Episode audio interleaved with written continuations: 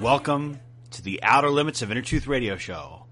OuterLimitsRadio.com. I'm your host, Ryan. Sit back, buckle up, and put on your helmets because we're going for a ride. Tonight, we're going to feature an introspective interview with Miss Nanci Danison, author of Answers from the Afterlife. This is her fourth book, and I have to tell you, even if so many people have had near-death experiences, I think Miss Dannison has got one of the most compelling stories about being in the afterlife that I've ever heard. There's just so much information that's out there. You're with her. We're pulling the curtain behind the curtain behind the curtain, and when you walk away from this interview, you're probably going to be a different person. Uh, Ms. Danison and I, believe it or not, have shared a previous lifetime. We were incarnating one of our last lifetimes in Jamaica in 1655, and her name was Horatia, and my name was Kamanari. And we were, you know, she was my mom, I was her son. I was a big disappointment. She got very upset. She goes, You're not learning. And, you know, long story short, she died. I came back in this lifetime to interview her. You know, I'm just kidding. I didn't even know if we had a past life together. I just thought it'd be kind of fun to hypothetically discuss that because we do have some kind of connection. So maybe we were buddies in a past lifetime, and maybe it wasn't Jamaica. Maybe it was, uh, America or Rome. Who knows? Anyway, I'm so excited to present this interview with you tonight. The Outer Limits of Inner Truth Radio Show proudly presents an introspective interview with Miss Nanci Danison. Welcome you back to the program is spiritual author Miss Nanci Danison. She has her fourth book. It was just published. It's called Answers from the Afterlife. Folks, I got this book and I read it in a single day. It was incredibly compelling and fascinating. You can learn more about Ms. Danison by going to our website at backwardsbooks.com. Ms. Danison, welcome back to the program. Great honor to have you. Oh, it's so great to be here, Ryan. Excellent. So, your fourth book about your compelling um, near-death. Well, you don't even call it a near-death experience. You you died and you merged into the source. Can you please uh, just from, tell our audience again about your experience, what happened, and why your experience was different than about 99% of the other people who have a near death experience? What made yours completely different? I died uh, as the result of an anaphylactic allergic reaction to local anesthetic combined with low blood sugar while I was having a radiologic procedure prior to breast cancer surgery. And I was alone at the time that it happened because the radiologist and radiology technician had left the room to get the eighth set of mammogram films developed. The the, te- the procedure they were doing was to insert uh, a needle with a large bore needle with a wire inside of it into my breast in order to mark where the tumors were so the surgeon would know where to cut. And then they would squish me down in the mammogram machine to see if the needle was in the right place. And we went through that eight times. Oh my gosh, it's horrible. I yes, uh, I um, got out of my body. I was quite surprised to have done that. Went into the light and had the most extensive afterlife experience um, ever recorded, at least to the best of my knowledge. Part of what was different about my experience than those of others who have near death experiences is that it was my time to die. I never got to a point where somebody said, "Oh, you have to go back. It's not your time," which happens in most cases. And I was never resuscitated, uh, which also happens in in most cases. The other thing that is so completely different than um, other near-death experiencers is that I went through the whole transformation process from thinking like a human to being a spiritual being in the afterlife to going through stages of life past what we call heaven okay. and then to recombining or awakening within the source. And while I was awakening as source, I saw the entire creation of the universe and I but and before that I had seen an entire history of planet Earth and humankind and the development of religion and spiritual beliefs during the course of all of human history, including the future. So while I was awakening as a source, I still had in the back of my mind, you know, nothing that happened to me in the afterlife was what I expected. Nothing was like what my religion had taught me. All the information that I had been given was completely different. It was a seamless explanation of life. It was simple. It was easy to understand. And I was annoyed that my religion, my religious leaders have felt like I wasn't able to handle it. You know, why, why didn't they tell me the truth? So by the time I was ready to completely awaken in the source and I guess finish my illusory existence as a separate being, I was still thinking, gee, you know, somebody ought to go back to earth and tell those people the truth. you know, and I wasn't necessarily thinking it should be me, but, but just just having that thought, oh, somebody ought to tell those people, whoosh, I'm back in my body. So you were the right. Wow. So you tell me this experience now. To further relate to it, so you get merged into the source. Now the source is the creator. It is the end all be all thing. Is that what people refer to as God? Yes. Okay. So I guess that you went through this phase where you're human and then you're light being, and then you realize that you are the source, that you're part of the, the collective source, or you are.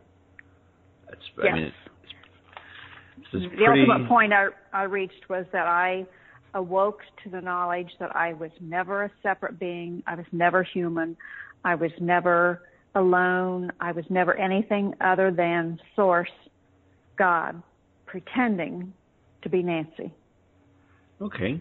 So I guess one of the first questions we'll go to is in the first part of your book. And I guess we're talking about creations. What's the purpose? What, why should, why do we have this illusion of separation? Why are we human? What's the, what's the main reason why you and I are in bodies and we have this illusion of separation? Is it, um, is it to learn? Is it to, to evolve? Is it to grow?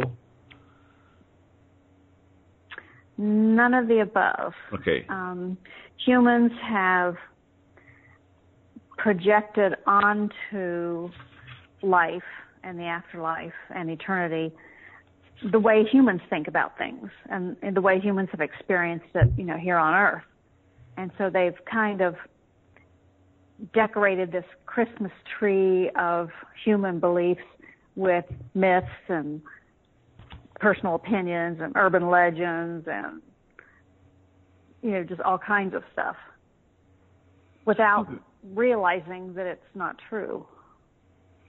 Okay, so is the purpose of being human one of the main qualities and characteristics is to have this kind of what we call it spiritual ignorance or um, you know absent-mindedness about the true nature of the origin well, of light?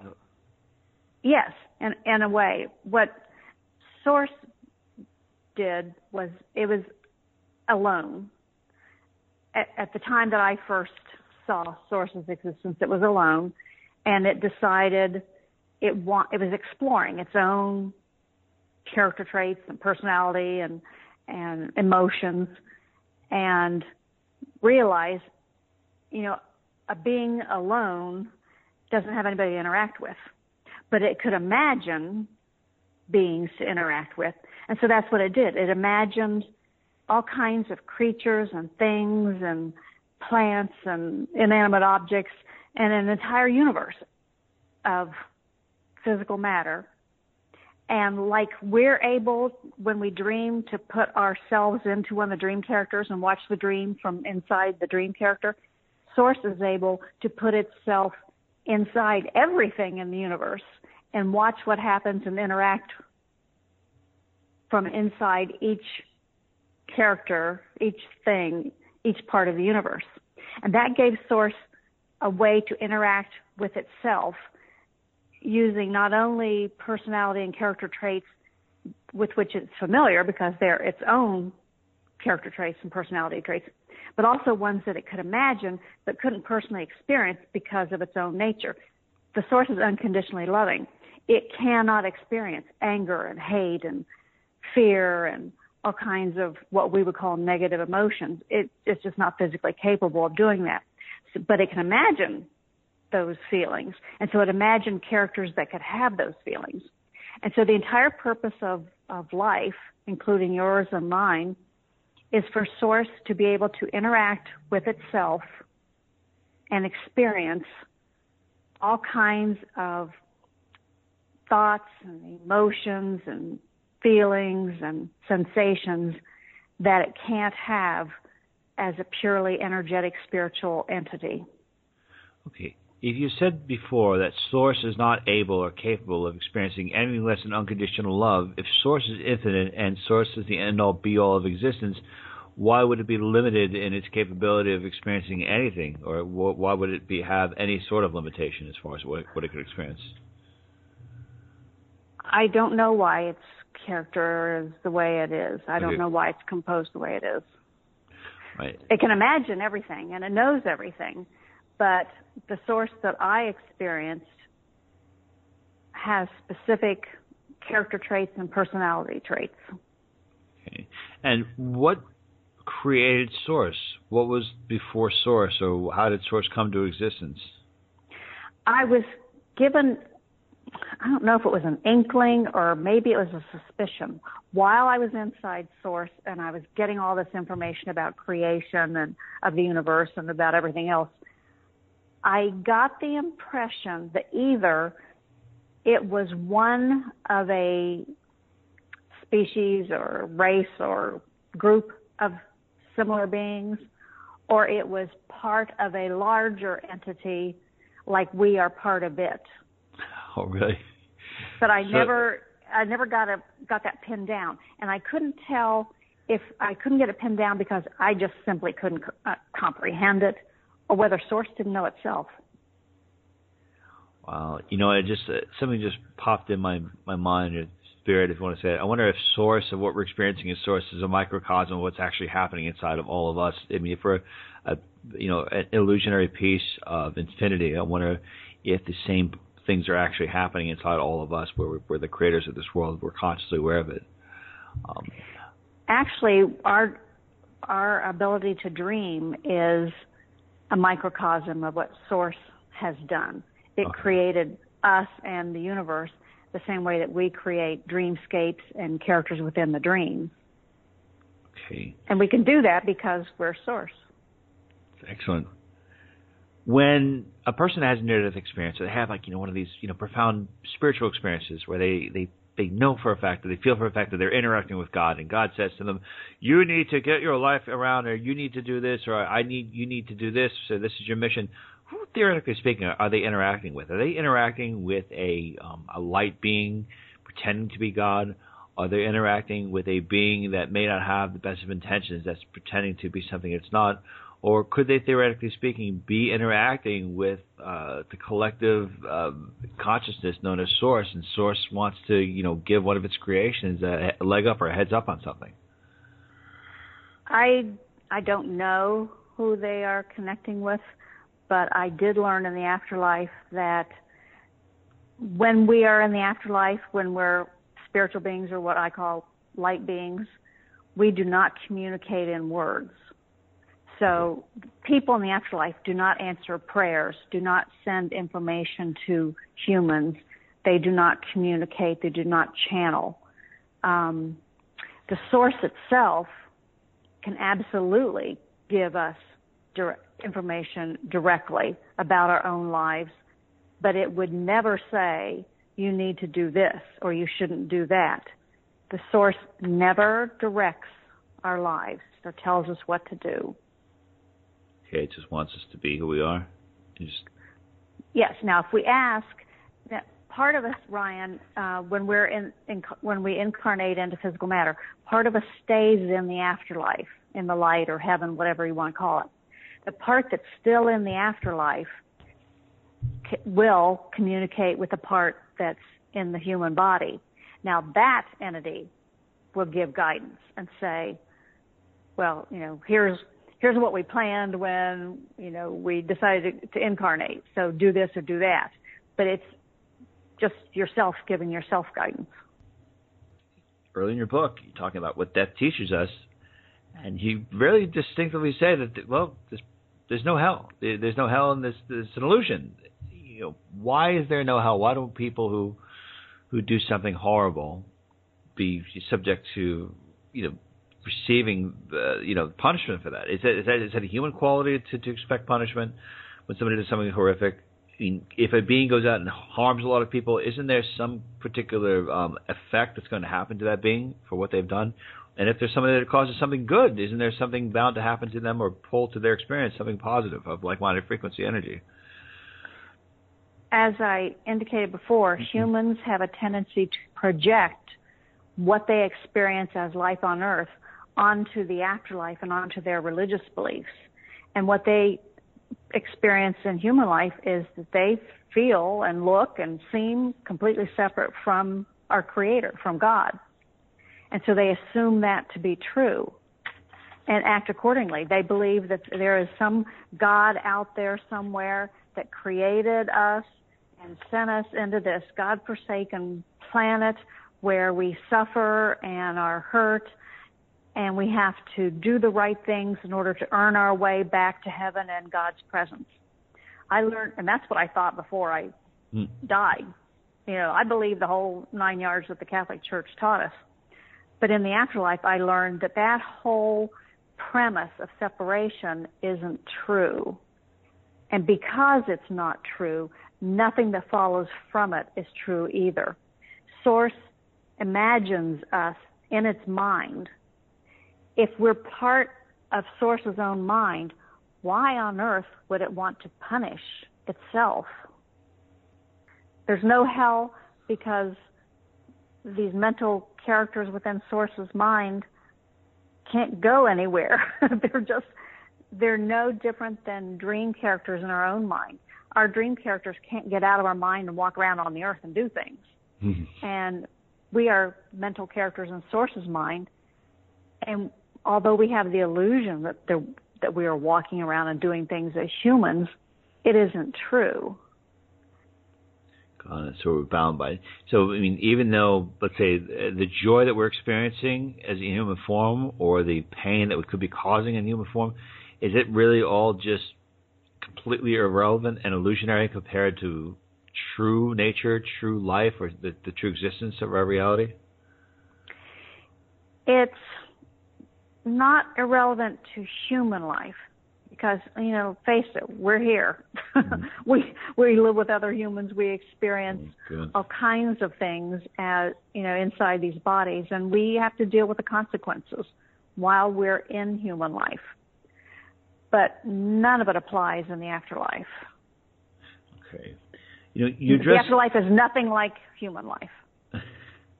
What is the i guess the next question is what is the afterlife like is, I mean, I guess human beings, correct me if I'm wrong, uh, our beloved listeners that are out there, but I imagine a perfect afterlife would be it's peaceful all the time. Everyone's looking good. Everyone's got a six pack of abs, and we're all tan, and there's it, life's twenty four seven at a bar or someplace very peaceful. But I imagine that what is I imagine that's going to be slightly different than your version of what the afterlife is. That's a perfect example of what I mean by humans projecting human life onto the afterlife. But that Uh-oh. is what most people believe. I mean, you know, that I believe there was a paradise where I would be happy and pain free and mm. everything would be wonderful. And all those things were true when I was in the afterlife. But there's no physical reality to it. There's no physical space, no physical bodies, no physical sensations. It's all mental and emotional and intellectual. But because we're, when we're in the afterlife, we're in a higher state of source's energy field, it's blissful all the time. Oh, that's great. It's great. And I love that you address something in the beginning of your book that people be very fascinated about. I'm actually going to read the question as it is because I just thought you, it was addressed very well. It says, Why is there such a difference between what psychics see about the afterlife and what people with near death experiences report. And I'll add a question to that is what are psychics generally seeing when they're communicating with people uh, who, have, who are dead? And how do people who are, who are dead, who've crossed over, actually communicate with people who are here? Is it, does it take a considerable amount of effort for people uh, who've crossed over into non physical uh, reality to communicate with people who are in physical reality? My understanding from being in the afterlife is that psychics are not communicating with the afterlife.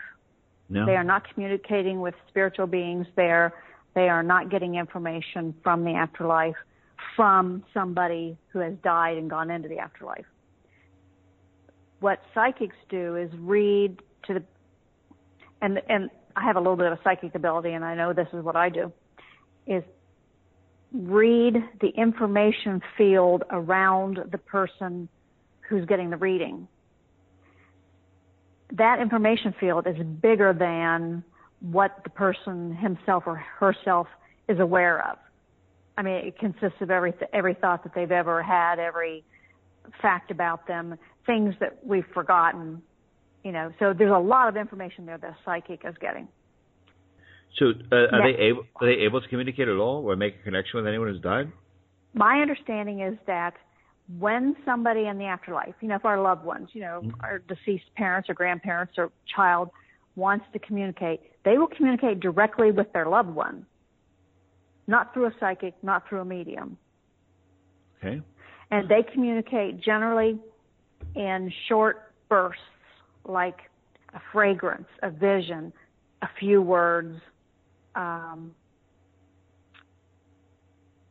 something happening that reminds you of them. Like, you know, you'll see a picture that that you didn't expect to see, or there'll be something in a room that reminds you of your loved one that wasn't there before.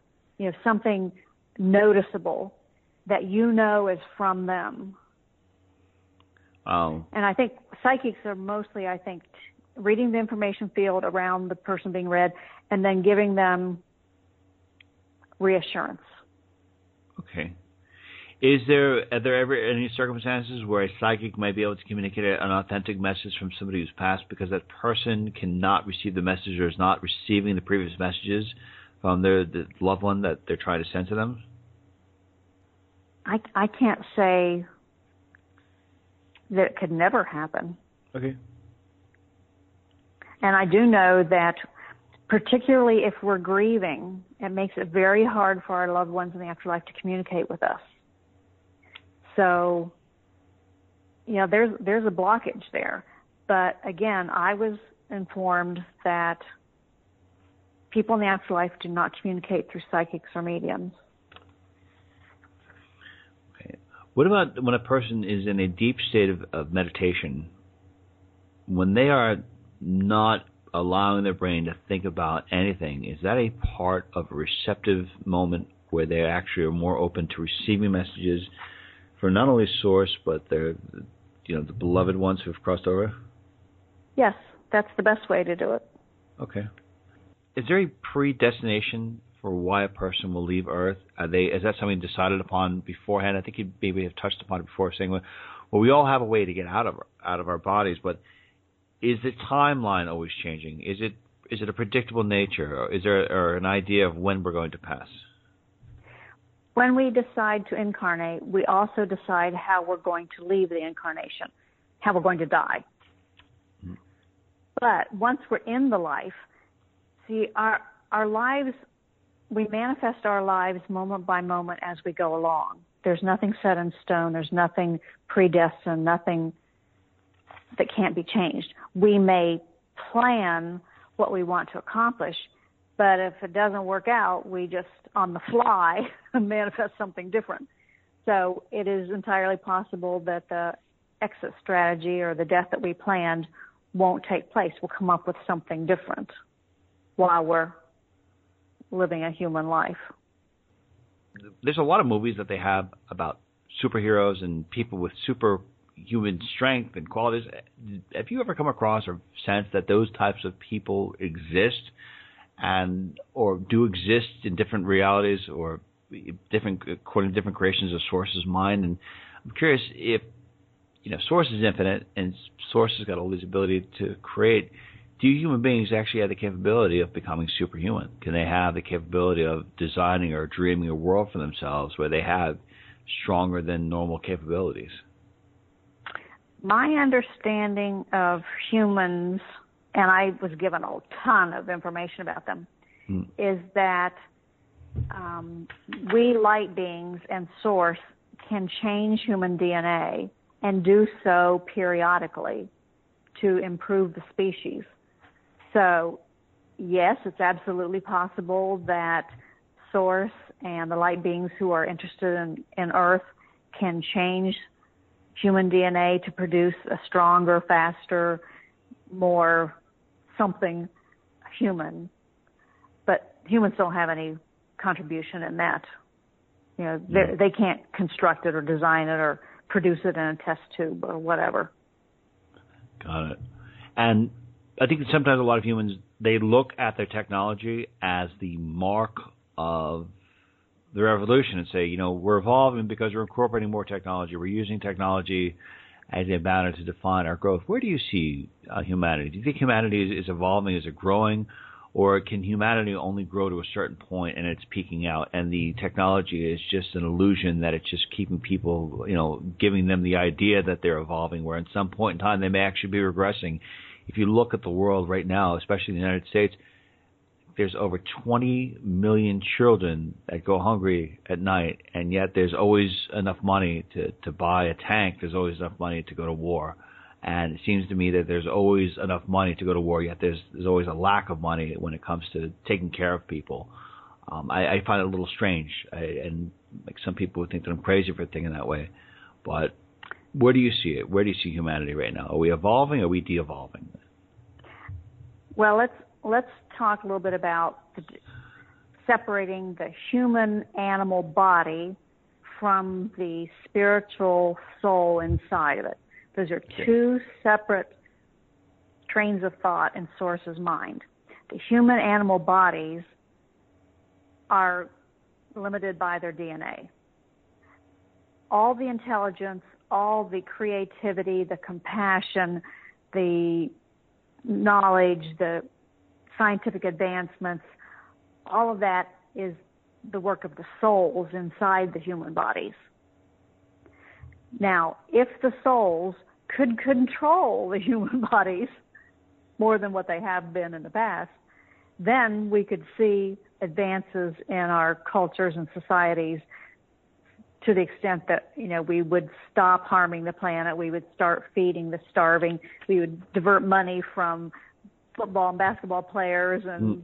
you know use it to heal you know diseases and feed people. But it was the system isn't designed for the souls to always control the humans. I mean the humans were designed to be wild and violent and irresponsible and self-centered and arrogant and primitive creatures. And that's one of the reasons why we souls come to Earth and enter into humans is because it's a wild ride on a primitive planet. it's like you know, it's like you know, I don't know, Call of Duty three or you know, Black Black Ops four. I mean, it's like the biggest challenge, you know, of you know, in the universe. Of, you know, how are we going to get through this life as a human? You know. Jeez, it seems that way. Is this so? Humans are not evol- Humans will never evolve to doing better than what they do unless and, and well they, they'll never evolve beyond what they are. But the way we behave as a society and as a culture that could improve if we would individually wake up to the fact that we are the souls inside the bodies and that we have the power to change things. And we have the power to control these animals we're riding and do something about it. Now, this awakening is this something that when you were in Source that you foresaw? Do you actually foresee an event happening where humanity does wake up?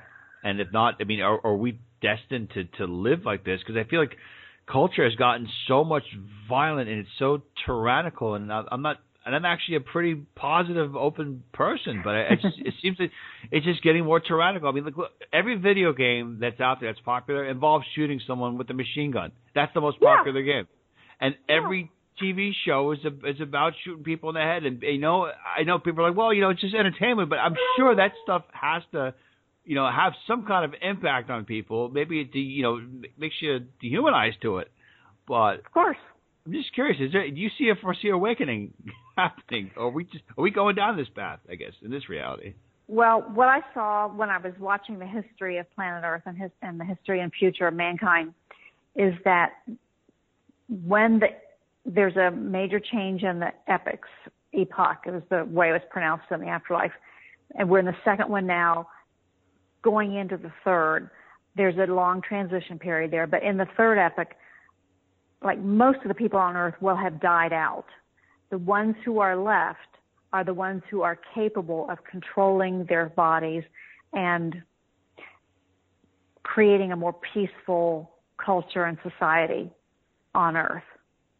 And so I saw, and many other near death experiences have seen this as well, but at some point in the future, the pendulum will swing back to a more peaceful, agrarian, compassionate, uh, more utopian type of society. Now, is that going to happen in 10 years? No. Would it be 100 years? Maybe. Could it be 1,000 years? Maybe. But then ultimately, planet Earth, um, and I don't remember what happens. All I remember is when I watched it, I said to myself, oh, Earth goes the same way Mars did. So whatever happened to Mars to turn it into a dead, red, arid planet happens to Earth, which will wipe out all humans. Oh. So, geez, it's unfortunate. Just when we got the peace going, it just that happens. Well, the peace could last millions of years. Oh, okay. Oh, See, there's, well, no, there, there's no time in the afterlife. So when you see, when near-death experiencers see things happening in the afterlife, unless they see a date on a newspaper or, or given a specific date, you can't tell when in the future things are going to happen. Okay.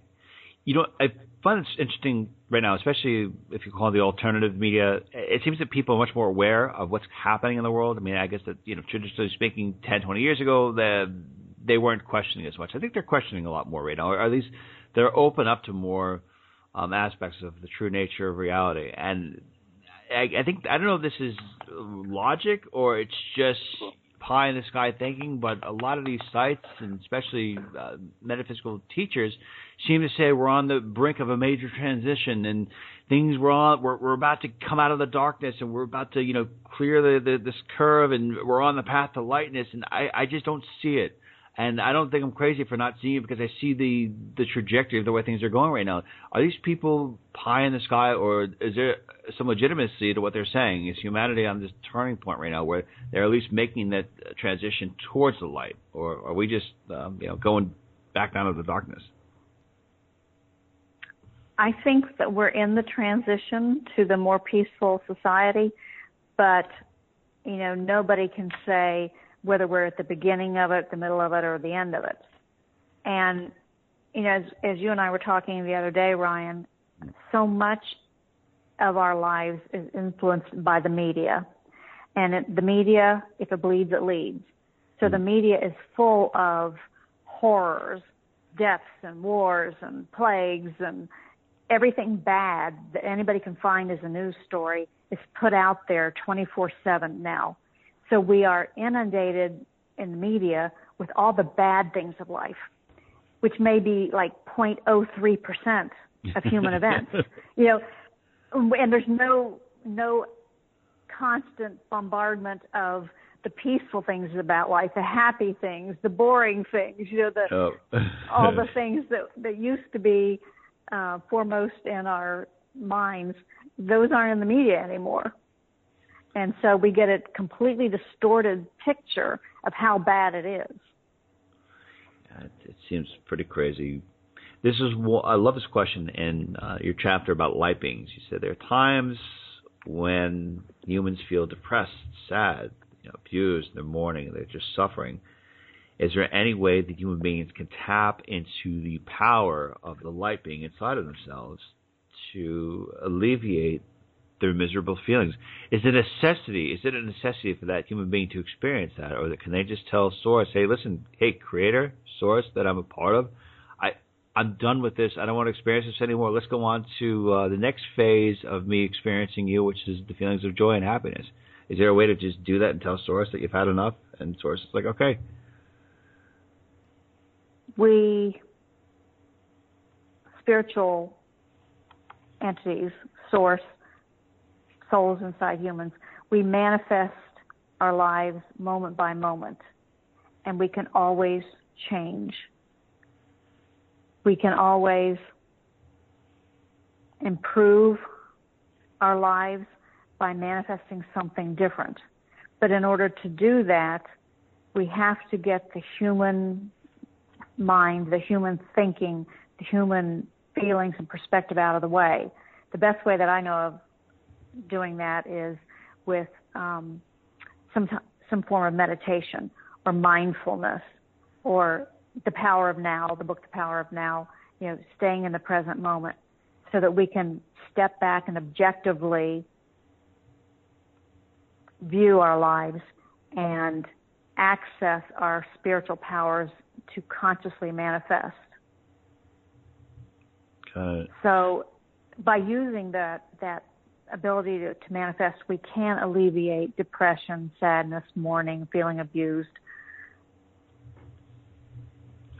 Right, but as far as the, you know, we're existing in the reality of now, I guess, and do we have a conscious choice and say, you know, maybe my life's been really tough.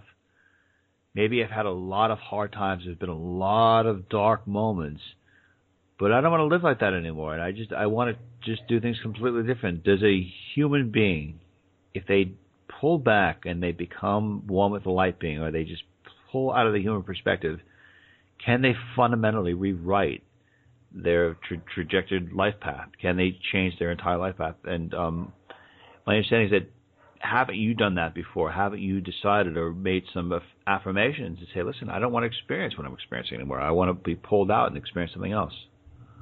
Yeah, the human can't do that, okay. but the soul can. The soul can definitely um, manifest changes in its life. And I have used um, conscious manifesting to uh, save my own life, my own human body's life in the past, and to alleviate medical conditions, um, to alleviate depression and sadness and grieving and and all kinds of things. Can I please ask you to, to how how would you, if you can you teach that how do you, how would you describe to someone how, how they can do that? I actually have a meditation on oh let's see I think it's my how to hmm, I think it might be how to access universal knowledge CD. Okay. Or maybe it's how to manifest physical reality. I can't remember which one, but on one of them there's a, a meditation on how to um, basically get your perspective out of your body so that you're looking um, at your human body as a separate entity, which give you, gives you that objective perspective. Um, the other way to do it is uh, the way the Eckhart Tolle describes it in The Power of Now, where you, you know, you say to yourself, you know, you're, you're quiet and you say to yourself, a thought is going, you know, going through the mind. Well, if you can see that a thought is going through your mind, aren't you a separate entity from whoever's doing the thinking? You know, if you can objectively sit back and look at your own thoughts, that's the soul looking at the human's thoughts is what it is. He doesn't call it that, but it's a way to, and mindfulness also gives you a way to step back and objectively observe the body's functioning, the body's thinking. And I can't remember what your question was. but I got off on that tangent. I know it was just it was great. You, you actually answered it. You answered it completely. Um, it's going to come to another question. Is that um, a lot of people want to find their soulmates they're all trying to find the, the true love. And I think a lot of people uh, can say that you know they've met the love of their lives, and it, they feel like they've met that person. And they say, you know, I, for some reason, I feel like I've known you my entire life. What is that? What is, what is that? What is authentic people who feel that they found a soulmate? Is that something that was random? Is that something that was pre-planned? Do those two beings have an agreement prior to coming in here that they were going to meet? Or could that just be something of randomness where they just you know, randomly you found someone? You know, congratulations, it could but be, that was the plan. It could be any of the above. It could okay. be any of the above. Um, my understanding is that we do not generally have soulmates. We do generally form contracts with other souls in the afterlife to, to incarnate with them and to have some kind of relationship in human life. Yeah, maybe not like a loving soulmate, but it could be any kind of relationship or it could be that you just happen to run into somebody you know in the afterlife. I've done that. In fact, when I was on the Bev Smith show, mm. she said, "I feel like I've known you my whole life," and I felt the same way. Oh, you cool! Know, it's, it's it's like uh, there are just some people you click with, and my belief is that it's because you know them in the afterlife, not the human, of course, but the soul.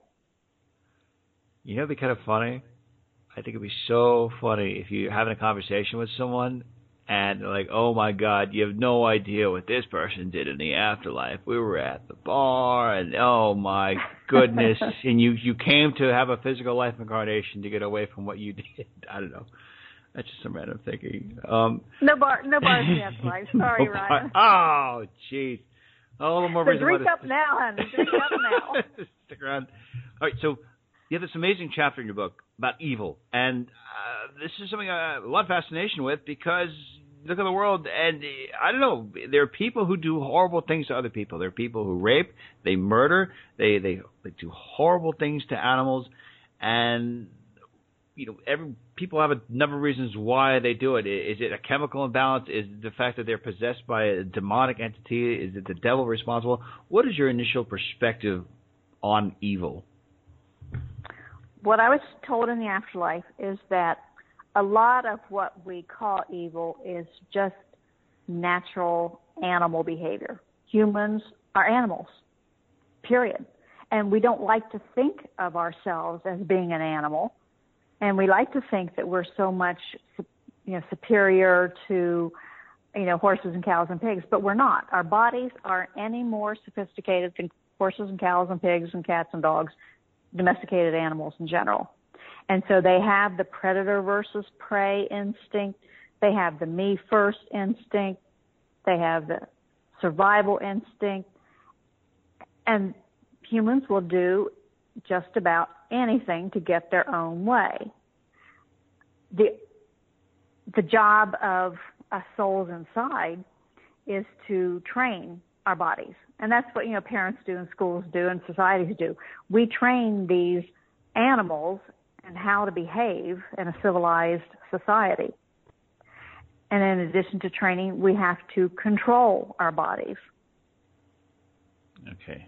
And I lost my train of thought on that one. I mean, I lost what was no, just saying. So you have trained our bodies, but um, is there any main entity responsible for the evil? It's it's just human nature. It's just human nature. Yeah, there's no demonic possession. There's no outside force. It's just animals running wild. And they might be running wild for any number of reasons. It could be that, you know, as little tiny children, they were abused and they did not learn how to adapt to polite society. Or they were abused and the only way they could defend themselves was by fighting back. And so they became violent and fighters or they were abused and their only defense mechanism was to become just like the people abusing them. You know, the psychological torture associated with abuse is just incredibly powerful and it does a humongous amount of damage to children especially and they grow up and form part of a society that engages in acts that we call evil and sometimes children that are not abused, but that are physically or emotionally damaged in other ways, will grow up to act in ways that are evil. And sometimes children are, are reared to believe that they can just act however they want. I mean, they're just not given any any real set of guidelines or any principles to live by. And so basic human nature takes over, which is violence and greed and arrogance and gimme, gimme, gimme, gimme, and me first all the time. Uh, I want to give you visualizations for a minute, and I want you to say visualize that the sun is a plus five. The sun is oscillating at a plus five vibration, and we'll say the sun is collectively all the great acts of compassion, love that every human throughout the course of its existence has done for another human being. So you've got the plus five. Then you've got the moon, which is a negative four. And that is a compilation of every painful experience, rape, murder, torture, you want to call it, all that darkness that's there. When I bring these two things to your attention, I'm wondering if a person is oscillating on their energy at a plus five, or if they're oscillating, let's say, down to a negative four as far as their energy goes, are they pulling into their experience a kind of a surge of energy from either one of those two, sun or moon, that is kind of encouraging or you know allowing their evil or good to come out and be manifested quicker is the collective good part of that sun is the collective evil of humanity part of that moon and do those two uh, the way I described it get bigger or even stronger based on the amount of evil that is done over the course of several years? Can the sun actually decrease in size? Can the moon actually decrease in size based on how much evil is happening in the world? And if that's no. the case, okay. No. And all energy is source energy. Okay. It's unconditionally loving. It has source characteristics. There is no way energy can have, you know, bad, negative um, events or consequences or emotions like your moon at a negative four or good events and consequences and compassion and love and like your sun with a positive five. The energy is not affected one way or the other. Source energy is source energy is source energy no matter where it's located. What controls behavior is the human animal or the soul or the combination of the two. It's not the energy inside the animal and not the energy inside the soul. Each moment a choice is made, how am I going to act? And unless the soul is controlling the animal or training that the animal has gotten from parents or school or society takes over, then the animal is going to act like an animal. That's yeah. just the way humans are built. Sure. Is there another? I think you touched upon it before, maybe um, off record, but is there another evolution after this one, or different than this one, where you have a physical being that is more in touch or greater in touch with the soul being and as less of an animal? So you'll have, uh, you know, societies or civilizations that you have all the, you know, great things. You get the sex, you get the alcohol, you get you know, the sunshine, the beaches, but without all the animalistic type tendencies and all the violence? Well, that exists already on other planets. Okay. Humans will never be like that. No. Because humans were not designed to be like that. Okay. So I guess uh, I have a question, and I'm sure other people will have the same question. How do we get a ticket to paradise? Do we just tell Source right now, say, "Hey, look, you know, we're humans right now. We're gonna we're gonna do all the experiences humans, but uh, please get us four tickets to paradise once we're done with this one, Mr. Source or Mrs. Source. Everybody has a ticket to paradise. Oh, good. It's automatic. Okay. And I know I get a lot of you know email from people saying, "Well, that can't be right. I mean, Hitler can't be in heaven." And blah, you know, if you're thinking about life from the standpoint of the human perspective, where you believe we're separate from source, anything can happen, and a lot of the bad things that people imagine can happen in that kind of a scenario. But that's not the truth. The truth is that we are source. We never leave source's mind. It's impossible for us not to be in source it's impossible for us not to be in paradise. Now, will we become aware that we're in paradise and feel the bliss that we that we long for and go to the heaven that we dream of? Absolutely. When we wake up. When, when we wake up from being human, we will wake up to the afterlife, which is a blissful heaven-like scenario. And when we're finished incarnating, we will wake up to the knowledge that we are source but it'll never happen while we're in human bodies. Uh, Ms. Danison, just to give everyone a reminder, your book is called Answers from the Afterlife. We can learn more about, more about you by going to your website at backwardsbooks.com.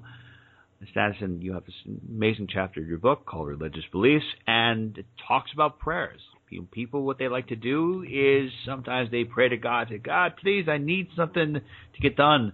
or they'll invoke a saint. How does prayer work? Is it effective? And if you're praying to a saint or a person that you love, can they be an advocate for you? Can they, you know, have a you know word with source because they're in the non-physical form, and help you, you know, your your prayer become faster to fruition?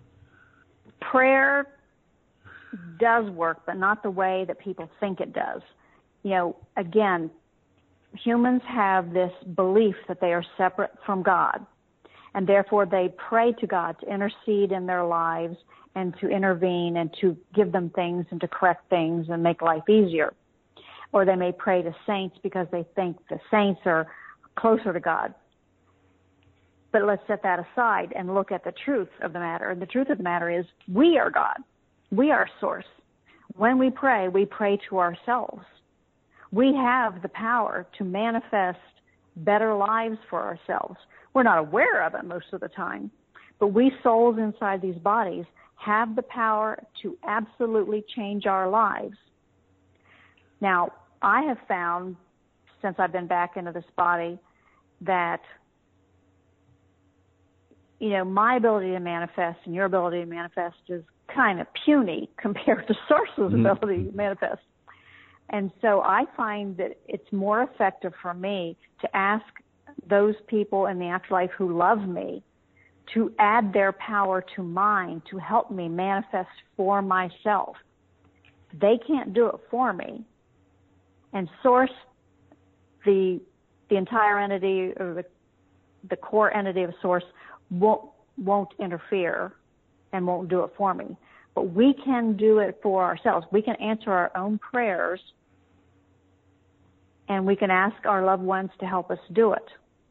Now the thing is, people sometimes say, well, I prayed for this and I didn't get it. You know, my prayers haven't been answered. That might be because what you thought you wanted or what you thought was good for your life really wasn't and that the people in the afterlife who have the overview who, and the rest of you that's in the afterlife that's monitoring your life that have the global perspective and they know what you're trying to accomplish in this life realize that what you're praying for isn't going to give you the results that you want. You know, you've heard be careful what you pray for.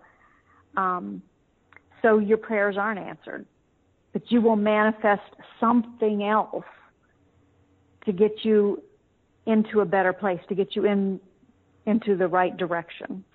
Right. This next question I have is going to have um, it's going to seem a little wacky. I mean more than your others? yes, a little, a little more. All right. Um, a person starts to work out, and what they do is that they start day one, they they lift uh, 20 pounds, and oh, then they go to 30 pounds, and next you know they're lifting 50 pounds. So they're doing it because they're repetitively, you know, developing their strength. So, hypothetically speaking, if you are beginning to pray to yourself, could you begin to begin uh, sorry could you begin to develop your strength by saying okay uh, dear ryan who art in heaven and the physical earth i ask of you to go to the refrigerator and get me some hummus and you do that and you're answering your own prayer that you say ryan i wish you to go to the door and open the door and you do that. And if you pray to yourself and you ask for things and you're fulfilling them in a physical reality are you, in a sense, developing and honing your strength in order to fulfill your own prayers and become more in touch with Source, even if it's small? You know, you just said something that I think is one of the most beautiful things I've ever heard. Dear Ryan, who art in heaven and on physical earth. I wish I had thought of that. I wish I had said that. That was that was so beautiful. Oh, the answer thank to you. your question. The answer to your question is yes. You can learn to manifest, you can build your manifesting spiritual muscle. You can learn to manifest and, and manifest bigger and more and better. But manifesting is not, manifesting it is not for the purpose of getting us things that our bodies want. So I know you were just using an example of, you know, manifesting Ryan to go to the refrigerator and get a beer or whatever. Yeah as, as an example, working on it. As an example, yeah. Um, but what we manifest is events and opportunities, not things. So in your hypothetical, which wasn't wacky at all, um, you could say, I am going to manifest that my swollen ankle that I sprained the other day is going to hurt less. And you, if you put your full attention and intention to that goal, and by attention I mean you may have to elevate the ankle. And that's part of your attention. And your intention that it will heal. You can make that ankle feel better. And then maybe, you know, the next time you're, you're trying to um, manifest that you can actually walk on the sprained ankle and you do that. So yes, you can increase your ability to manifest physical reality. Got it.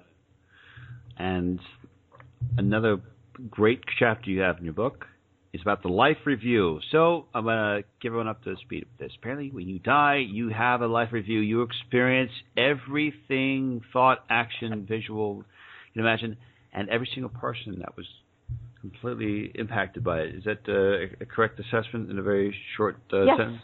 Okay.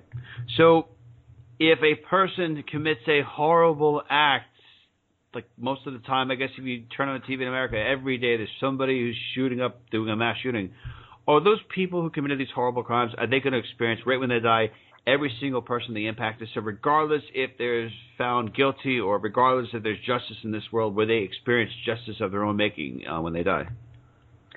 Well, I don't know whether they'll they will experience justice um, in the human sense, but yes, they will experience all of the horrible things that they did and the ripple effect on all the people who were affected by those acts. And because the life review is early in the crossing over or transformation process, we still have a tendency to think like humans and feel like humans at that point, even though we we also have unconditional love. And so we will be embarrassed and ashamed and hurt by the things that we have done to other people for whom we have unconditional love while we're in the afterlife. Is it is there a reason why there are some ghosts that stick around that people that the ghosts are kind of aware of what's going on, or are the ghosts almost are they residual energy? Ghosts don't stick around, and they're not residual energy. Okay. That is a human perspective. You know, we're go- we're back to the mm-hmm. idea that we are separate from source, and that you know we're down here and source is up there, and that our job is to try to earn our way back to heaven, mm. passing through the afterlife on the way and that when we die, you know, we move into a another physical life that we call the afterlife. Ghosts are actually just other souls that we just happen to see because we're tuned in at the moment. Everybody is everywhere all the time. We are all thoughts in Source's mind, and thoughts can connect you know, randomly. Just like you know, you can have two thoughts come together, like you created your hypothetical of, mm. for uh, manifesting. You know, two thoughts, two characters within Source's mind, whether they're incarnated or not incarnated, can become aware of each other, and that's what happens when we we think we're seeing a ghost. We are actually seeing another character within Source's mind, but they're not on Earth or stuck anywhere or energetically left behind. They're just in Source's mind just like we are, and we just happen to cap- catch a glimpse of them. Excellent. Okay. And Ms. Danison, you devote an entire chapter to reincarnation, and you talk a lot about why a person would reincarnate. It's something that's very common, I guess, in our culture. If something happens and they go wrong, oh, I must have done something bad in a past life, or I must have done something good in a past life, and this is karma for that. It, can you please explain if you are a bad person in a previous lifetime, let's say for example, you're Hitler in a last lifetime, are you destined to come into a life where you're going to experience some of the same pain and suffering in order to, I guess, balance the universe, if you want to call it that way? Um, and I guess there's a two-part question to that: is why have multiple lifetimes? If you merge into Source and you are everything that's ever happened, and you can experience all lifetimes at once, what would be the purpose for a soul to keep on repeatedly coming into a life? Physical existence, knowing that that experience is readily available for them to already have. my understanding from the afterlife is that you know again you're looking at the way humans look at life you're you're looking at that paradigm where we're separate from God and we've got to earn our way back and that's where bad acts and evil things make a difference because the theory in human religions is that we have to act good or we'll be punished. We have to act good to earn our way to heaven. But none of that is true. The purpose for reincarnation, the purpose for incarnation, is for source to experience emotions and sensations that it cannot experience directly as a spiritual energetic entity. So Source imagines these characters, personalities and its mind, which are basically you and me, and just like we have dream characters, and puts its awareness into the characters. The characters then put their awareness into creatures like humans and live illusory lives in these creatures in the physical universe. And we enter into physical lives for one of three reasons. The biggest one, the one that's most prevalent, is we want to gather information for source about a particular aspect of physical life. Say, for example, uh, greed. Source cannot be greedy. It's completely unconditionally loving. It's completely generous. It cannot personally experience the sensation of greed, but it can imagine greed. And so it imagines these characters, one of which or more of which will then choose to experience greed in the universe. And that character, that soul, we'll call it, will ent- enter into every creature in the universe that's capable of feeling greed over and over and over again until it gets a 360 degree perspective on greed. And so the reincarnation is about getting a different perspective on this theme or this idea, this sensation that Source is interested in learning about, or that we're interested in learning about for Source. That's the biggest purpose for reincarnation, so that we can come into another life and see greed or whatever our theme is from a different perspective because we're inside a different body. The second reason would be to come to human life to support somebody that we love in the afterlife. And maybe they haven't incarnated into humans as much as we have.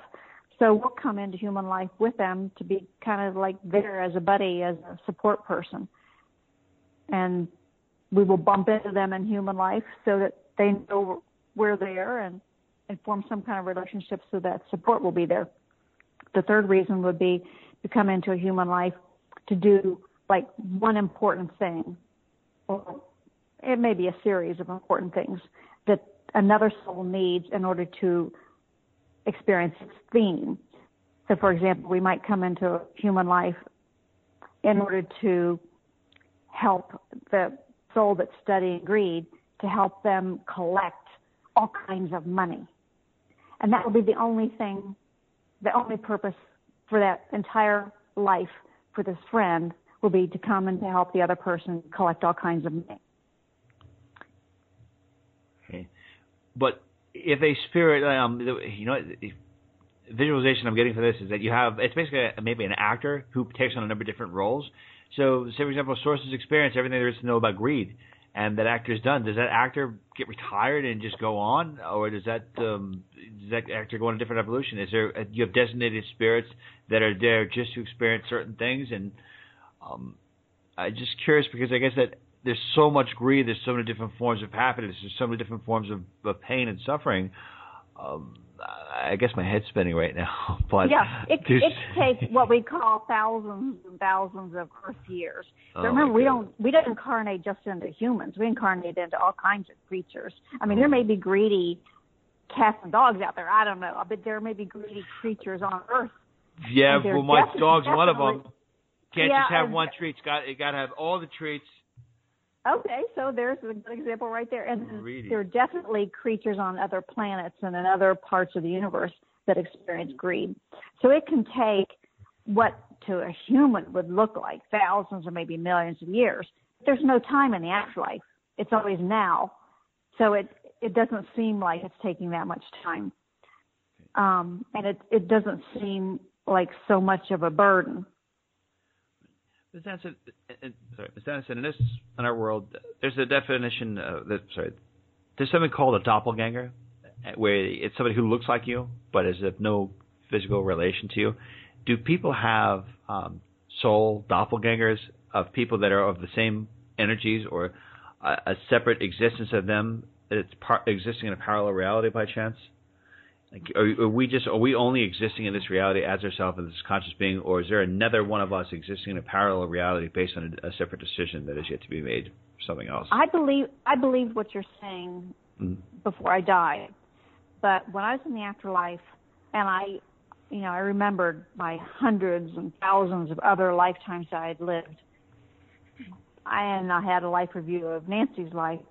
I saw no parallel universes. Okay. I saw no doppelgangers, no. Um, see, I always thought that it didn't matter. I mean, it wasn't crucial what decision I made in this life because there was another me in another mm-hmm. universe making a different decision. But that that does not turn out to be the truth. Um, but what does replace that kind of scenario is you may make a decision in this life as Nanci, and then the next time you incarnate into a human as Joe Bag of Donuts, you'll make a different decision. So you'll get to see, you know, the full scope and, and all the consequences of every choice. You just don't do it all in one lifetime, and you don't have a doppelganger in another parallel universe doing it.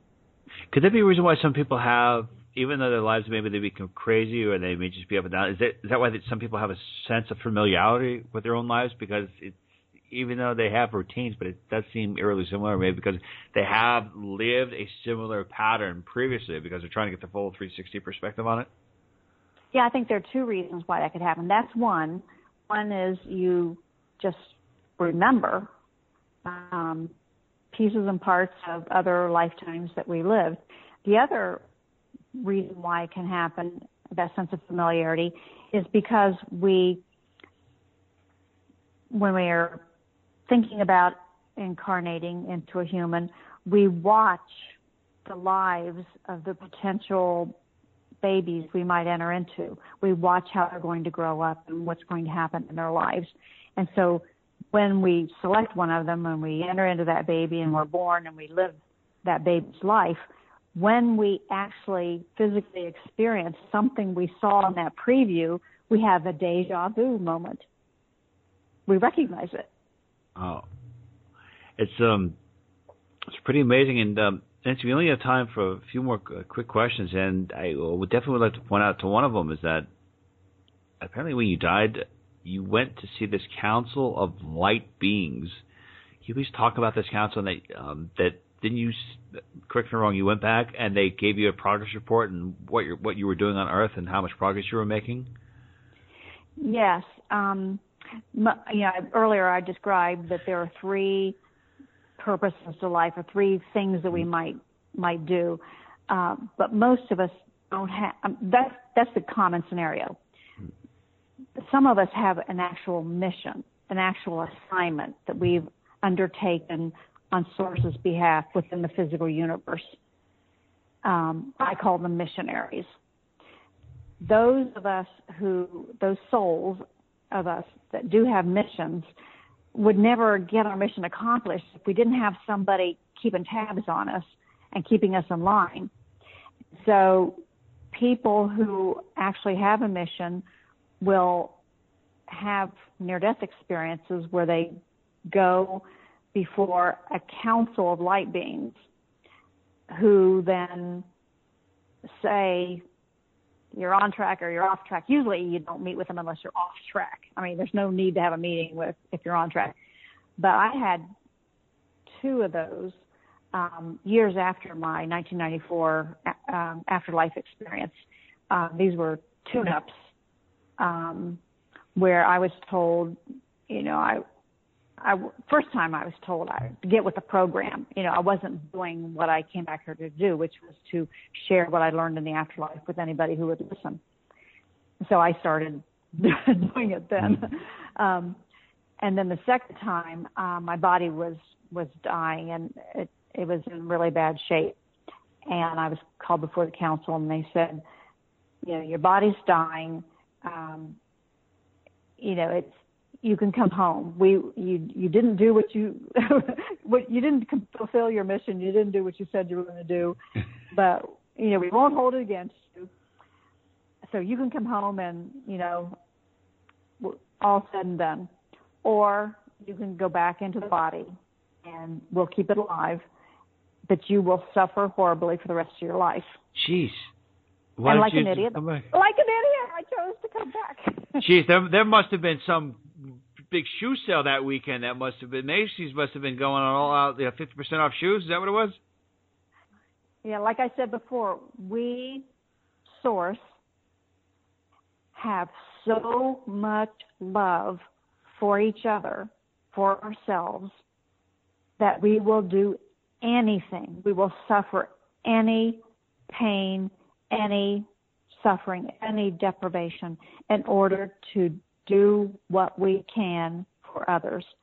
And I chose to come back and I have suffered. I have suffered life threatening illnesses over and over and over again and deaths in my family and loved ones and you know tragedies in my personal life. It has been all the suffering that they said it was going to be. But I did it because I made a commitment to tell people what I learned in the afterlife and by God I was going to keep my word and I love the people who are in human bodies right now enough to go through it for them. Miss Nanci Danison, filling your mission.